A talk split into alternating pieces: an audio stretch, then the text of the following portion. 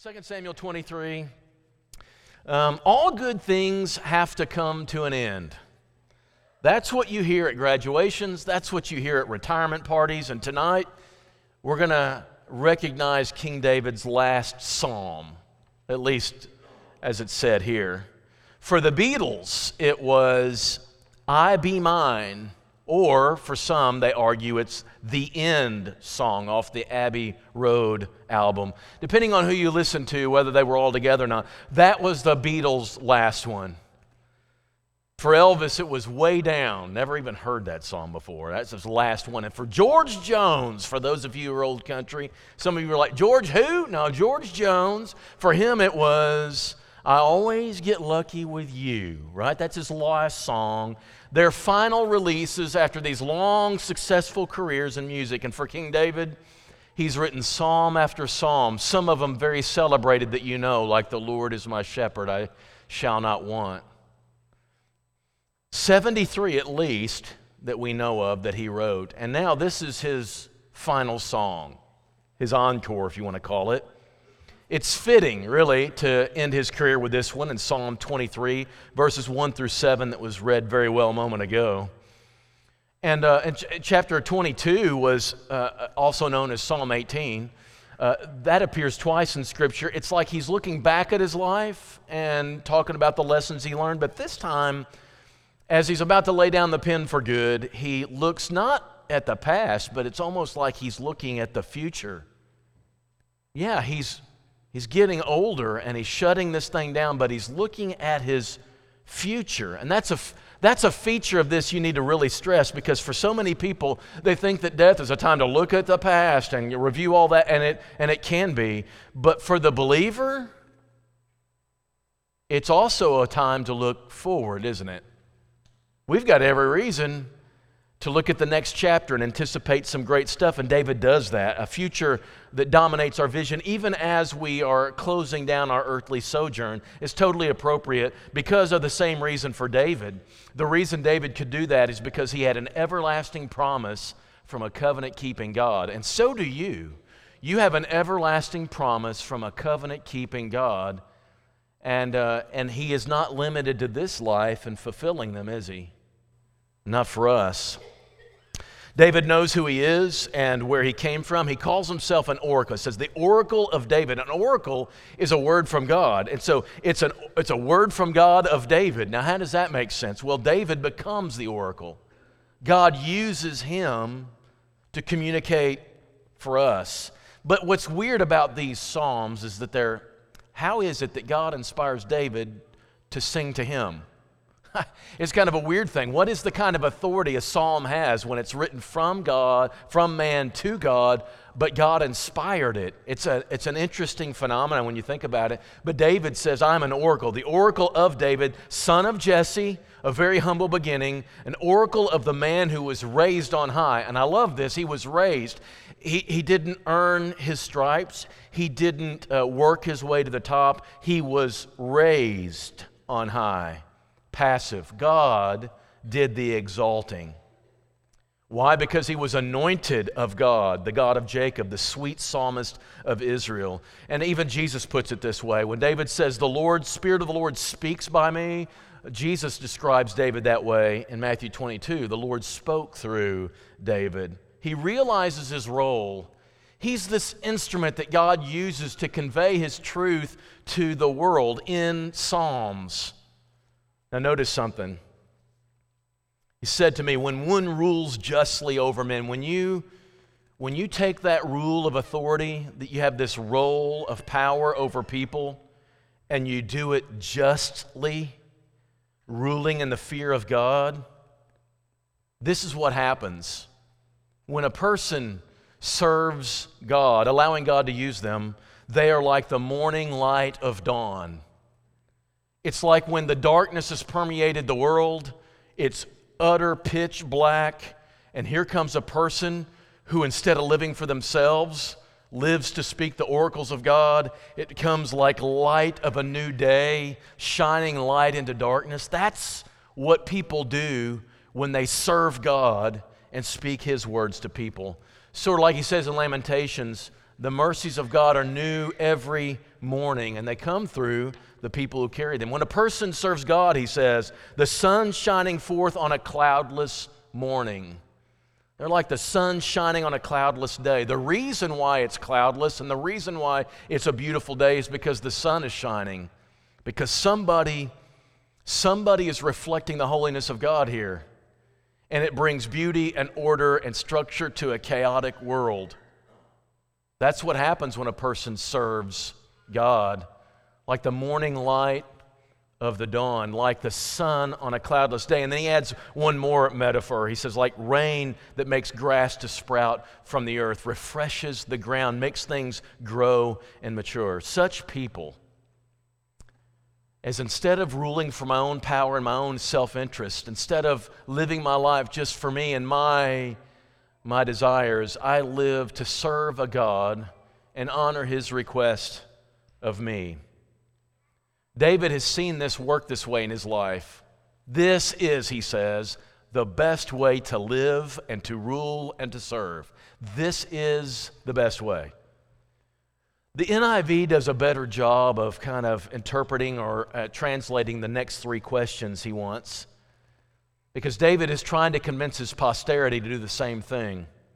He wants his children after him to take up this same mantle and live in the same way because what he knows is every one of them, or at least one of each generation, is going to be asked to take the throne. It's a perpetual throne to be sat upon by an offspring of David. And he wants them to learn from him. And I want you to serve, but serve in the fear of the Lord and serve him and not the self interest of humanity, which is so often what happens with world powers, right?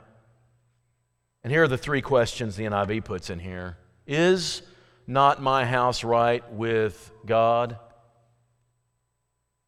My house. God has blessed me. The proof is in what God has done in my house. Look at what He's done in me.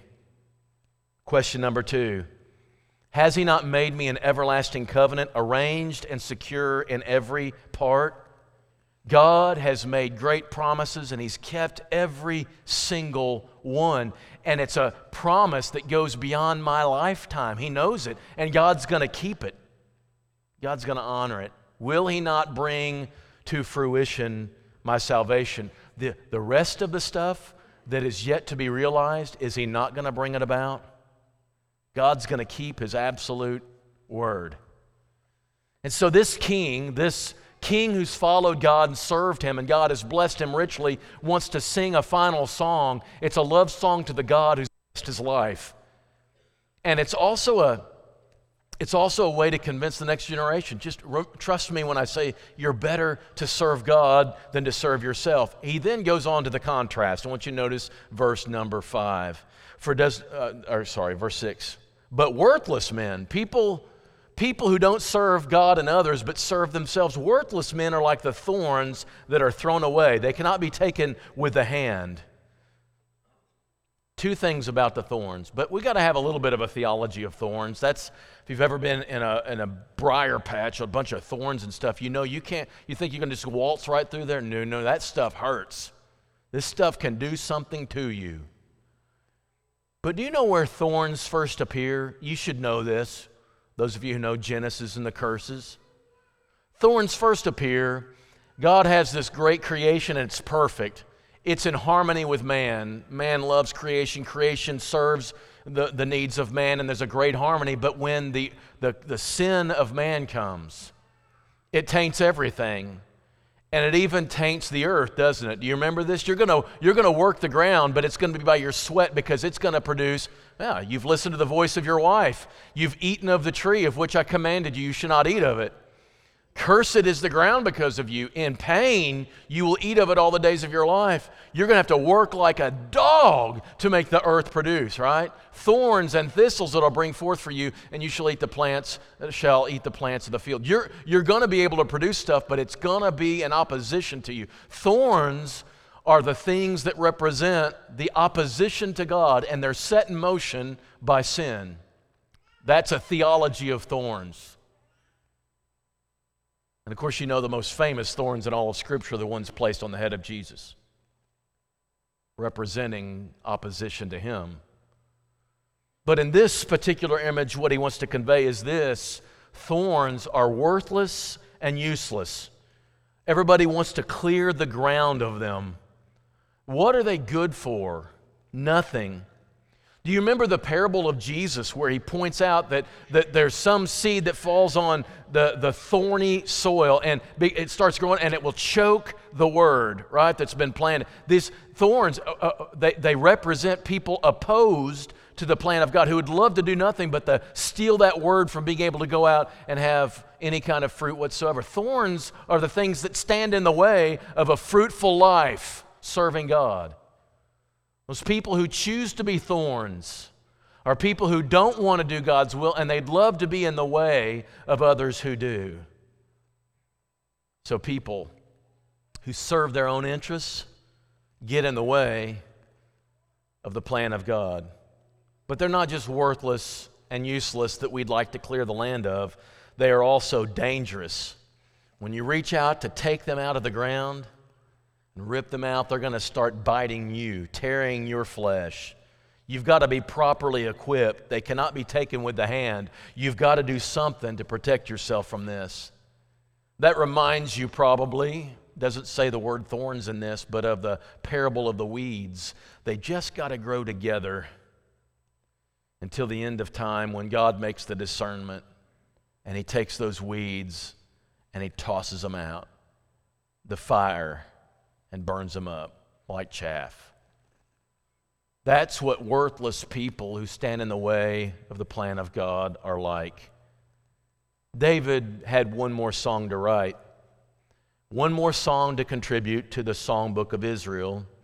It's a reflection of his life experience. And unlike a lot of people who look back on their experience and sing a song of self praise, let's think of one I did it my way. You ever heard that song? I did it my way. This person stands up and says, I did the way I wanted to. That's not what David sings, or taking care of business, or I want it all. I want, right? None of that. None of that is the chorus he sings. He sings a song of, trust me, you want to serve God and not work against Him. The best life you can live is one that serves Him and honors His word in your life. And so here he was facing perhaps the end of his life. It's certainly the productive parts of his life. And he was doing that with confidence and with peace, being able to anticipate a future that seemed ever so much shorter than it used to be. And God wants us to be able to do the same.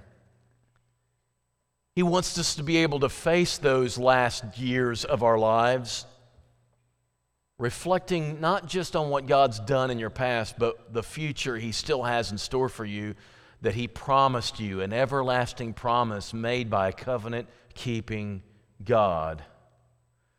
And He wants this not only for you to be able to face your latter years with peace and joy, but every day along the way.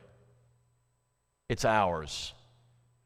That's the destiny that faces the person who has a posture of wanting to serve God and not themselves. And I hope that's your posture for life because it's the best way to live and it's the only way to die. And that's his final song.